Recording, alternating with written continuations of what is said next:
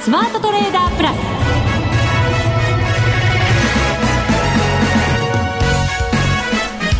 全国のリスナーの皆さんこんにちは。内田まさです。この時間はザ・スマートトレーダープラスをお送りしていきます。まずはこの方にご登場いただきましょう。国際テクニカルアナリスト福永博之さんです。こんにちは。よろしくお願いします。よろしくお願いいたします、はいさて今日は円が売られてドルが買われている、はい、はい、そんな相場になってきました。昨夜のバーナンキさんの証言発言が、はい、まあ、かなり影響していると思いますが。うんそうですね。あのー、まあやっぱりあのえー、議会証言を終えてからのマーケットの反応を見てますとですね、ええ、やっぱりちょっと新鮮味に欠けるというか、まあ、ワナキさんがうまくあの議会証言の前にですねガス抜きを行ったっていうところなんじゃないでしょうかね。ニューヨークダウンも結果的に上昇してますし、まあ、ドルも、まあ、日本円から見れば強くなってるわけですしね。はい、で、東京マーケットにとっては、まあ、あの、プラスに働いたということですから、でなおかつ、あの、新興国にもちょっと配慮したようなね、うん、まあ、そういう発言もあったということなので、まあ、そういう意味では、本当にもう、バーナンキさんは、あの、日本流でいうと気遣いの達人になったんじゃないかっていう そんな気がしますけどね。本当ですね。はい、ただ前回のその発言の時は、はい、かなりマーケットが動揺したというか、ね、一気にお金を引き上げるような新興国からもですね、はい、そんな動きがありましたからバーナンキさん自身が一番自分の影響力の強さにびっくりされたんじゃないかと思いましたが。まあそうですね。そういう意味で言うとやはりあの5月の、やっぱり、あの、下旬のですかね、あのまあ、あアメリカの共和党の議員からのね、質問だとか、まあ、そういったところで、一旦、あのまあ、9月頃に、ひょっとしたら縮小するかもしれないですよというね、えー、質問に対しての回答が、まあ、そういうふうな回答にならざるを得ないような、はい、ちょっと誘導尋問的な発言で、えー、そこからニューヨークも東京マーケットもこうちょっとねあの難聴になるような動きになりましたからね、その辺からちょっとやっぱりバーナキさんだいぶあの気遣いし始めたんじゃないかなっていう。最新の気配りをし始めたっていう感じがしますね。だと思いますけどね。もしあれをその5月の時点でバーナキさんが、まあ、あの来年ですか退任ですよね。ですので、まあ、共和党もともとあのバーナキさんは共和党からの推薦の人ですのでね、はい、ですからブッシュあの政権の時のあの FRB 議長ですから、まあ、そういう意味では共和党の議員と実はつるんでいてですね。つるんでいて。ちょっと言葉は悪くなりましたけど、あの、あれ、ああいうのをですね、最初に演出したということになれば、えー、これはね、やっぱり、あの、最高値更新してる時でしたからね、あの、バブルを作っちゃいけないという気があったんだとすれば、まあ、そこで一旦発言をして、うん、で、その後訂正して、で、もう一回訂正して、で、マーケットが織り込むような形を作ったっていうことも考えられなくはないんですけどね。それが冒頭のガス抜き発言につながってくるんですか、はい、なんかそうじゃないかなというね。あ。の、まあ、だから、バナナさんやっぱり、あの、スケジュールをちゃんと見て、ええ、それで、あの、自分はどうするべきなのかというのをね、まあ、ちゃんと考えてやったと。日本は本当は気配りの国なのでね。日本の人もちょっと、政府の人も見習ってほしいなっていう気がしますけどね。本当そうですね。はい。えー、今日は、えー、そのバーナンキさんの証言を受けて少し動きが変わったかのようにも見えるマーケット。はい。はい。たっぷりと分析をいただいていきましょう。よろしくお願いいたします。はい、それでは番組進めてまいります。この番組を盛り上げていただくのはリスナーの皆様です。プラスになるトレーダーになるために必要なテクニック心構えなどを今日も身につけましょう。最後まで番組にお付き合いください。この番組はマネックス証券の提供でお送りします。スマートトレーダー計画。よーいドン。ザ・スマートトレーダー計画用意ドン。このコーナーでは引き続き為替について解説をいただきます。現在ドル円が100円31銭から32銭、ユーロ円131円41銭から42銭、そしてユーロドル1.3099から1.31、ちょうどぐらいということになりますので、えー、1.31を挟んで今もみ合いというそんな状況ですね。はい。はい。ドル円が100円を回復してきました。そうですね。はい。あのー、まあ、東京マーケットのこの時間でですね、100円を回復するような動き、まあ、この時間というかまあ、えー、大体、あの、株の取引やってる午後ですよね。そうですね。100円を回復するようなあの流れになりまして、えー、で、まあ、その後も、あの、一進一退続けながら、やはり円安の方向に、あの、進んでいるというところですよね。うん、はい。で、為替に関して言えば、これあの、確か7月のですね、えー、15日だ、15日だったと思うんですけども、ええ、100円のこれ40銭の後半ですかね。そうです。50銭、手前ぐらいまで行きましたね。そうなんですよね。ですから、あの、もしですね、今日、あの、50銭超えてくるようなことになる、あるいは50銭タッチするようなことになりますと、え、今お話したような7月15日のですね、えー、まああ、ドル円で言うと高値になりますけども、うん、これを、あの、上回る、超えてくるということなんですよね。でそうすると、あの、まあ、101円台だとかですね。7月の前半ぐらいの101円台の半ばぐらいまでつけてましたね。そうですよね。ですから、まあそういったところまでですね、これはちょうどあの101円台つけたのは、あの、雇用統計の発表のその日でしたので。はあ、そうでした。そうなんですね。うん、もうね、あの皆さん、だいぶ時間が経ってるような感じかもしれませんけども、あの、そういう意味では、えー、雇用統計の発表を受けた101円台、えー、そこにあの抜けてくると100円の40銭から50銭抜けてくると、うん、今お話したような101円台にのあの乗せてくる可能性も出てくると、はい、いうことになると思いますね。そうですね。そうすると、さらに遡って、103円台後半、まあ、半ばから後半をつけた時の5月の下旬ですね、はい、そこを目指していくような動きの可能性も出てきますよね。ね。あのまあ、あの経済指標だとかいろんなものがね、またその都度見ていかないといけないものはあるにせよですね、えー、まあ、流れとしては、やはり、あの、円安方向の流れが、あの、まあ、できていくということになると思いますね。で、まあ、そうしたことが、こう、まあ、今回、こう、実現するような流れになった、その、バーナンキ発言というか証言ですけどね、あの、これが非常にあの、まあ、上手と言ってはなんなんですが、まあ、あの、日経新聞なんかの見出しの言葉を借りれば、あの、景気次第。ね、緩和縮小は景気次第ですという、非常にうまい 本当に発言だなというところだと思いますけども、はい、えー、ですから、あの、取りようによってどちらにでも取れるってことなんですよね。そうですよね、ええ、だって次第ですから。そうなんですよ。ですからですね、これが、要は、あの、まあ、えー、急激な、あの、ドル高だとか、あるいはその株高ということで、バブルを作っちゃいけないということを、あの、バーナキさんは多分心配していてですね。で、自分が退任するまでの間に、やはりこう、えー、金融緩和の縮小、まあ、要は出口戦略ですよね。えー、まあ、この道筋をやっぱりつけておこうという、そういう考えなんでしょうね。はい、ですから、今のところ、そういう意味では、あの、景況感にしろ何にしろ、えー、外部環境がちょっと整ってきてですね、うん、えー、バーナンキさんも本当に、まあ、あこれまでいろいろ苦労されて、で、なおかつ、ね、えー、まあやっぱり、あの、終わり良ければ全て良しじゃないですけどもね、あの、退任するところで、道筋をつけてできれば、ええ、まあ、これは非常にこう流れとしてもいい流れで次の人に引き継げることになりますからね。そうですよね。今まで自分が唱えてきたものが、ちゃんと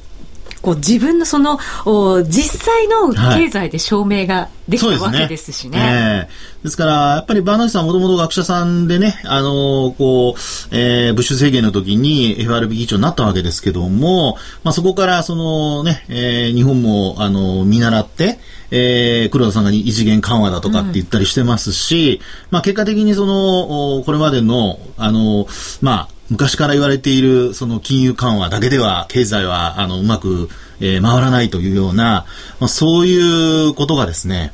ちょっとこう、まあ、まだ完全ではないものの、えー、そういった考え方がちょっと覆されつつあるというかね、はい、そういう流れになってきてるってことですよね。そうですね。そういう実績のもと、日銀の応援も今してくれてるわけですからね。そうですよね。えー、まあですので、えー、今、あの、まあやはりあの足元はちゃんと確認していかないといけないわけですけども、えー、結果的に、あの、バーナンキーさんの会員でのその議会証言によってですね、まあ、一定の方向感が出始めていると。うん、で、今晩また、あの、上院の方でも同じようにですね、議会証言があるわけですが、まあ、ここではですね、そんなにこう発言の内容が変わることはないと思いますので、また確認する程度の感覚ですよね。だと思うんですね。えー、ただ、議員の中にですね、やっぱりあの、タカ派、あるいはハト派、うん、まあ、要するにタカ派というのは引き締め派で、ハト派というのは緩和派というふうに考えていただければ、まあ、意地悪な発言、質問する人が 中にいるかもしれませんからね。誘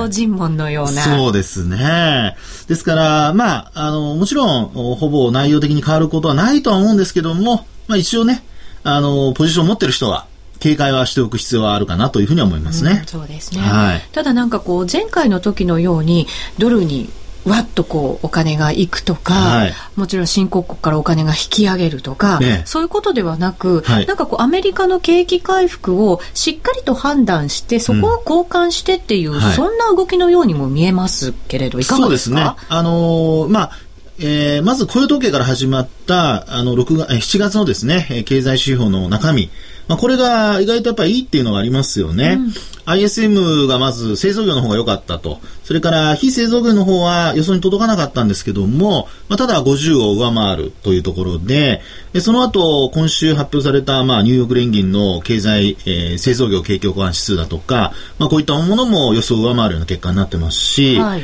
まあ、あの、そういう意味では、あの、景況感っていうのは、製造業がちょっと回復基調にあるんですよね。うん、ただ、あの、センチメント系の、あの、ミシガンの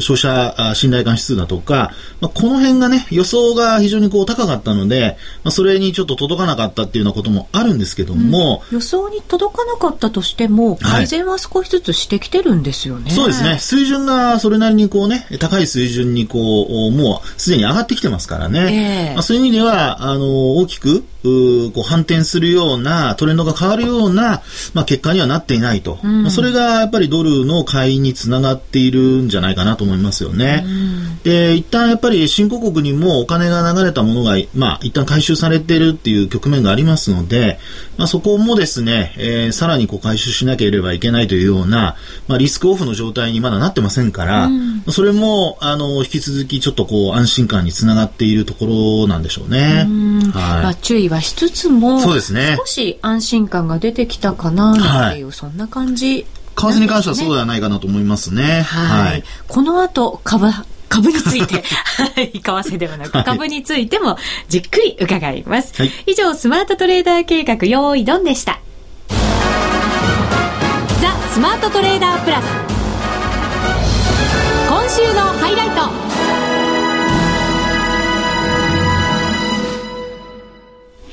さあ、それではここからは株式市場について伺いましょう。日経平均株価今日の大引け193円46銭高14,808円50銭で大引けとなりました。1.3%を超える上昇。一時は200円を超える上げ幅の時もありました。そうですね。あのもう本当に、えー、なんかあれよあれよという間に、あの、今日木曜日はですね、5番にかけて株価が上昇していきましたよね。はい。で、やっぱり先物の主導かなっていうところが一つあるんですけども、まあ、その一つの理由にはですね、えー、日経金株価の上昇率を皆さんご覧いただきたいんですが、はい、これ1.32%なんですよね。ところが、トピックスの上昇率を見ますと、0.7%台なんですよ。そんなに差が今日はあったんですね。あ、見てなかったですね。失礼いたしました。いいんですよ、トピックスは0.72%。そうなんですよね。ですから、まあ、これだけこう差が開くというのは、もう最近でもやっぱり珍しい状況なので。そうですよね。えー、まあ、大、あの、大概もちろん、あの、日経平均の方がパフォーマンスはいいことが多いんですけどね。えー、ただ、こんな倍近く広がるっていうのは、まあ、本当久しぶりだと思うんですね。まあ、毎日やっぱりこう、両方の指数私なんか見てますけども、えーまあ、そうした中で言いますと、やっぱりちょっと日経平均主導で、えー、今日、引けにかけてこう大きく上昇したのかなと。もちろんトピックスも、あの、5番に、えー、引けにかけてですね、えー、値上がり率、これ、まあ、上昇していって広がっていったわけですけどね、えー、やっぱり日経平均には追いつかなかったという感じですよね。はい。で、やっぱそういうふうに考えますと、あの、週末がですね、あの、えー、まあ選挙ありますよね、参議院選挙。選挙ありますね。まあ、はい、自民党の対象がね、予想されてますけども。ね、うん、それと、あとは、あの、まあ海外のところで言いますと G20 も予定されてるんですよね。そうです、そうです。はい。うん、で、まあ、あの、国内で言えば参議院選挙、今のね、えー、内田さんの話のように、まあある程度、織り込まれている可能性もなきにしもあらずですよね。海外投資家だって、ずいぶん織り込んじゃったんじゃないですか、はい、そうですよね。ねそういったところがありますので、まあ、為替に関してもそうだとしますと、ちょっとですね、あのー、まあ、自民党が勝って、選挙後ですね、これあの、ひょっとすると、まあ材料出尽くしのような形で、うん、まあ高く始まった後にこう売られるとかですね。そういうようなこともちょっとは、あの、意識しておく必要があるのかなというふうには思うんですよね。あの、はい、2005年9月でしたかね、郵政選挙の時って、はい自民党が圧勝して、ええ、その後ですか、外国人街がわーっと入ったイメージをお持ちの方も多いんじゃないかと思いますけど。はい、そうですね。ただまあ、そうですね、その時も同じように一回下落した後にこう戻していくような状況だったんじゃないかと思うんですけどね。えー、えー、今回同じような状況になるかどうかというところなんですよね。うん、で、まあ、あその小泉郵政解散のあごめんなさい、その、郵政解散の時がやっぱ株価上昇のスタート地点ですね。で、今回は逆に言うともうすでに上がった後の、えー、今、戻しの局面でのパターンなので、はい、まあ、そういう意味では若干、あの、背景が違うかもしれませんね。ああ、はい、先行しすぎちゃってる部分もあるかもしれませんね。そうですね。前回よりは。えー、あの、郵政解散の時はですね、えー、1年2ヶ月ぐらい、1万2000円前後で、1年2ヶ月ですよ。1万2000円でので、ずっと揉み合ってたんですよ。で、なんで上昇しないのかっていうふうにね、えー、いろんな人に私、まだ当時は現職のあのストラテジストやってましたから、聞かれましたけども、えー、あの、答えがやっぱ出てこないですよね。まあもちろん外国人買いだとかも少なかったのもあるんですけども、えー、その後ですね、やっぱり外国人買いがどんどんこう膨らんで上がったところというのは、まあ、夏でしたね、あの時もね。はあ、はい。暑い夏で。そうでした。えー、で、まあ、その後1万8000円台まで、こうね、えー、7000台ですかね。1万7000台まで行って。8000の手前ぐらいまで行きましたね。そうですね。はい、そしてそこで一旦押し目を作って、はい、えー、まあ、それでもその時2000以上下落してるんですよね。そうです。大きかったですよ。はい、でも、意外と短期間でドドンとこう調整したイメージがありましたけど、ね、はい、でその後上昇していったと、うん、で今回のケースっていうのはそういう意味ではもうあの、まあえー、昨年のその衆議院の選挙の時からですね12月のこれ第2週でしたかね、あの選挙終わった後に、えー、まあ、その円安になり、なおかつ株価も上昇してきたということなので、まあ、その分に関してはまあ織り込まれていると。うん、で、あとは確かにその参議院選挙で勝てばねじれは解消になるんですけども、どうでしょう、ここまで、えー、上がってきているところを見ますと、うん、まあ、織り込まれている可能性も頭に入れておく必要あるかなというふうには思いますけどね。なるほど。はい。これ5月あたりに結構厳しい調整があって、ね、5月6月ですよね。はい。うんちょっと調整も先行して 行われて 確かにね。っていう、あの、甘い期待を 持ってはいけませんか？いや、そんなことはないんですけども、えー、まあ基本はですね、あの要は今回のその選挙、それからあと、えー、アベノミクスにしろ、すべてのその経済政策にしろですね、はい、えー、実行に移せるかっていうのが、これ重要なポイントなんですよ。はい。えー、で、あのこれもし、あの、お手元にですね、長期のチャートがある方は、えー、と、そうですね、IT バブルの時、2000年の4月の高値と、はい、それからあと、小泉郵政解散の後の2007年の、これあの確か、えー、っと、8月、7月の高値ですかね。うん、そういうのをあの結んでいただくと、はい、実は、これまだ、レジスタンスラインの下にあるんですよ。今回のあの1万6000円手前まで上昇したところというのは、実はこれあの、まだですね、えー、下降トレンドというかレジスタンスラインを突破できていなくて、要は、これやっぱり期待で上がったところまでしかないってことなんですね。はですから本当に上昇していくためには、ええ、これはですね、やはりそのレジスタンスライン、長期のレジスタンスラインを、まあ、超えていく必要があるっていうことなんですよね。はあ。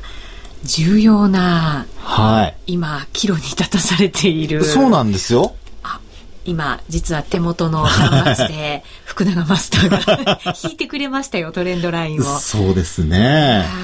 こんなに綺麗にですね上昇してるわけです。ちょうど5月につけた高値が、はい、そのレジスタンスラインにちょっとタッチしようとしているかぐらいなラインだったんですね。はい、うん、まああのね線の取り方によっても微妙に変わってくるとは思うんですけども、ええ、IT バブルの時もですね結果的にやっぱり IT 革命と言いつつまあ、この時には2833円まで、えー、値段上がってますけども、あの、それが結果的には弾けちゃったという。うん、ね、IT と言いながら。そうですよね、えー、バブルと言いながら。バブルと言いながらね。うん、そして、その、2007年の、あの、まあ、リーマンショック、あるいはサブプライムショックの前の高値つけた時も、えー、結局、小泉、えー、郵政解散の後、安倍さんに引き継がれて、その後結果的には、あ実現しなかったと。うんですから、あの、今回の上昇というのも、実はその範囲内なんですよね。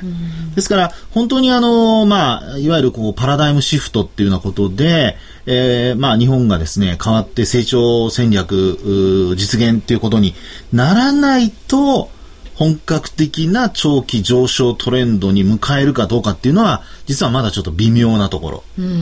なんだと思いますね。なるほど。はい、じゃあ自民党が圧勝して、はい、えー、ねじれは解消されますと。はい、うん。まあそれは前提になってますけど、はい、そこからが進化が問われるところなんですね。そうですね。政治的に見ると外国人なんかはそこを見てると思いますし、ええ、あともう一つはやはり、あの、企業業績ですよね。まあ、これから、あの、まあ、来週以降ですね、えー、まあ、3月期決算企業の決算発表がだんだん本格化してきますので、えー、まあ、あ7月の下旬から8月の中旬まで、うん、これここで、まあ、特に注目されるのはやっぱり輸出関連企業だと思うんですけども、まあ、前回発表された日銀の単価なんかのですね、これあの中身見ていただくと業種別の想定為替レートがちゃんと出てるんですよね。えー、で、これ見ますと、大体まあ91円からまあ92、3円、うん、なので、そういう意味では、あの、上振れ期待というのがまだ残るのでですね、え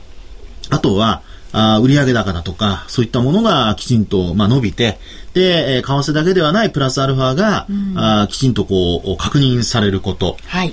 まあ、そうしますと、あの、日経平均株価の EPS ですね、一株当たり利益も、えー、これまた上昇することになりますから、うん。そうするとですね、日本株に対する、まあ、割高感なりなんなりが、こう、払拭されて、で、えー、結果的にですね、えー、まああ、まだ買えるんじゃないのっていう、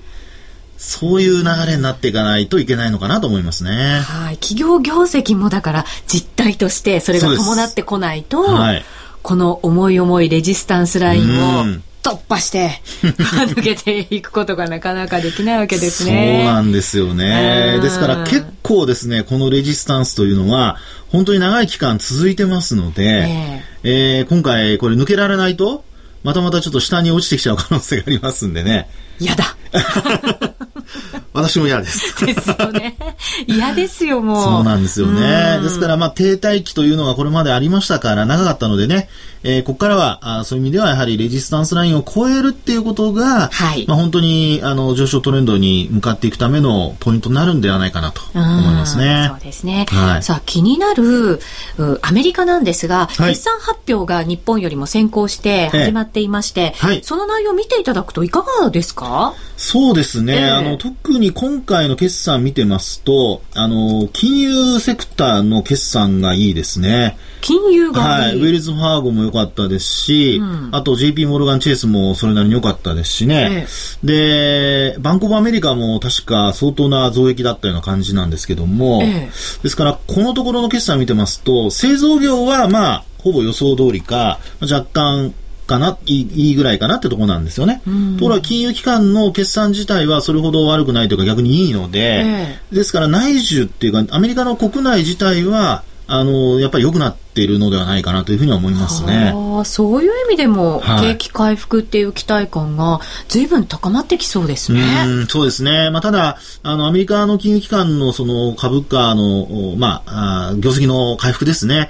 で、これはもちろん株価につながっていくってことではあるんですけど、えー、やっぱりね、あの、デリバティブだとかいろんなまた、あの、金融商品を、あの、販売して広げたりっていうことになると、はい、まあ、そこもちょっとやっぱり懸念はされますので。まあ、もともと金融の国で、そこが 強くなりすぎて、はい、ね、大変なことになるそうですね。背景もありますし、ねえー、ですから、まあ、あの、いい、業績がいいというのはもうもちろんそれがプラスには働くんですけども、えー、やっぱり金融機関強すぎるとですね、決算発表の内容が強すぎて、まあ、あの、頑張りすぎてしまうと、引っ張るだけ引っ張った後に反動がちょっと出てくる可能性ありますからね。ちょっと注意はした方がいいと思いますね。そういう意味ではね。はい。えー、そして強いのは、あえー、指数の方も随分強い動きをしていますが、すね、はい、はい。まあ、あの、ここに来てはちょっとね、やっぱりあの、議会証言が控えてましたので、まあ、横ばい近くにはなってるんですけども。うん、高値で止まってるような感じですよね。はい、そうですよね。えー、ですので、えー、そういう意味では、あの、ニューヨークの方も業績もしっかりですし、それから経済指標もいいですし、えー、まあ、これはもうそういう意味ではやっぱり、えー、皆さん株を買っているというか、うん、まあ、指数は上昇するっていう状況なんだと思うんですけどね。はい、ただ、これあの、ニューヨークダウちょっと先のことまで考えますと、まあ、本当に金融引き締めに向かった、まあ、緩和の縮小ですね、引き締めというよりも。緩和の縮小に向かった時に、株価がどんな反応するかっていうのをちょっとだけ頭に入れといた方がいいのかなと思いますね。どんな動きすると考えられるやっぱり、リグわれる可能性はありますよね。リスクオフになるというよりも、まあ、一旦は利益確保すると。で、あと、あの、これは、まあ、今、今頃言うのもなんなんですが、あの、大統領選挙の翌年のアノマリって知ってます？ああ、なんか聞いたような記憶があるんですけど。ニューヨークダウって、まあ、最近はね、あまりそういう傾向が見えてないんですけど、えー、リーマンショックとかありましたから、えー、あの、過去の統計上はですね、これあの、リーマンショックの前ですよ、の統計上は、大統領選挙の翌年ってあんまりパフォーマンス良くないんですよね。4年間でしょ ?4 年の中で実は最低なんですよ。ええー、もう、そんなこと自慢げに言う、福永さんが嫌だ。自慢げにじゃないんですけどね。あの、いや、あの、ですからですね、あの、年後半、えー、あまあ今7月でしょ？あの、まあ12ヶ月と考えれば6月終わってね、半年終わっての7月以降になってきてるわけですよ。ですから、あの、金融緩和縮小の話が、まあ具体的にもっとなってきたときに、ニューヨークダウに関してはどう動くかっていうのはちょっと頭に入れとかないといけないのかなと思いますよね。ただアメリカの場合はその金融相場から業績相場へという、はい、まあ移り変わりがあるわけですよね。はい、それ移り変わる時ってどういう今までって動きになるんですか、あのそういう時には金利の上昇あ例えば、あの、業績相場になっていく時,、えー、時というのはですね、えー、金融緩和からまあ引き締めに変わっていくので、はい、えー、金利が上昇すると。はい、で、金利の上昇そそのものは、あの、株価にとっては、まあ、マイナスにはあんまりならないんですよね。うん、業績がいいから。はい、で、ただ、その金利上昇に比べて、業績の伸びが低いとなると、これはいわゆるあの、オーバーキルって言ってですね、はい、金利の上昇で、まあ、要は、あの、株価の上昇を殺してしまうような、はい、まあ、これはあの、利上げっていうことになるんですけどね。要するに、あの、先行して、えー、利上げをしていくと、はい、あの、オーバーキルっていうようなことで景気を殺してしまうと。いうようなことになりかねないんですね。はい。でも、あの、まあ、今、まあ、バーナキさんから次引き継ぐ方がどういう方かわかりませんけどね、あの、基本的には、あの、オーバーキルなんてことはまずありえないと思うんですけども、えー、まあ、もっともっと先のことを見ていって、業績相場に移るような時っていうのは、まあ、そういうことをちょっとやっぱり気にしないといけない。うん金利の動きと業績の伸びをしっかり比べながら、そうです。やっていくんですね。ええ、ですから、あの、そういう移行期だとか過渡期っていうのは、え、やはり、こう、みんなが、こう、疑心暗鬼に陥りやすい時なので、うん、そこはやっぱり注意しないといけないかなと思いますよね。はい、そうですね。はい、そろそろそういうことも、だから意識して、頭に入れておく必要が。まあ、秋以降でしょうかね。ね秋頃ね。やっぱり、うん、あの、国内でもやっぱ消費税とかね、はい、引き上げだとかの話もありますしね。やっぱりいろいろあの後半9月以降秋以降はやっぱりちょっと考えておく必要があるかなと思いますね。はい、えー、今日はたっぷり為替そして株についてお話を伺いました。あっという間にお別れの時間が近づいてきました。はい、はい、今日ここまでのお相手は福永博之とそして内田まさみ今日はお二人でお送りいたしました、はい、お二人おはつける必要なんですね。二、人でお送りいたしました、はい、それでは皆さんまた来週。まこの番組はマネックス証券の提供でお送りしました。